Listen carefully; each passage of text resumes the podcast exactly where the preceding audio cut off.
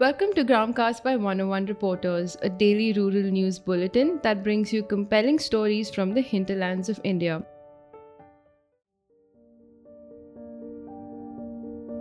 In Fazilka, Punjab, an upcoming distillery has villages up in arms, according to a report by the Hindustan Times. Over 20 panchayats have come together to protest against the brewery's setup as they continue to block National Highway 7 for the second week. Activists and farmers are worried that waste from the factory will pollute both air and groundwater. It will also impact agricultural productivity.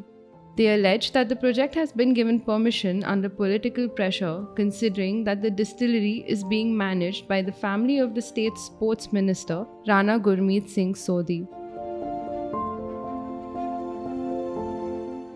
Maharashtra's Director General of Police, Hemant Nagrale, visited the Maoist affected regions of Gadchiroli. He has asked security forces to develop an economic relationship with the villages.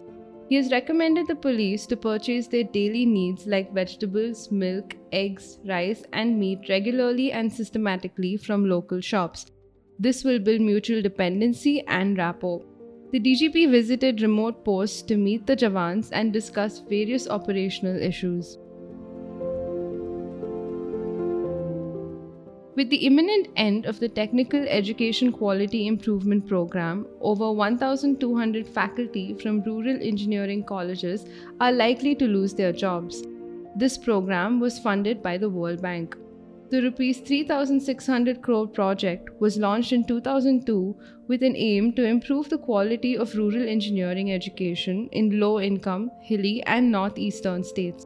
Faculty and graduates were recruited from top tier institutions like IITs and NITs deployed in rural colleges who normally wouldn't be able to afford them. But with the funding coming to an end and the government's unwilling to pick up the slack, many colleges are expected to lose many of their faculty, reversing the gains made over the previous years.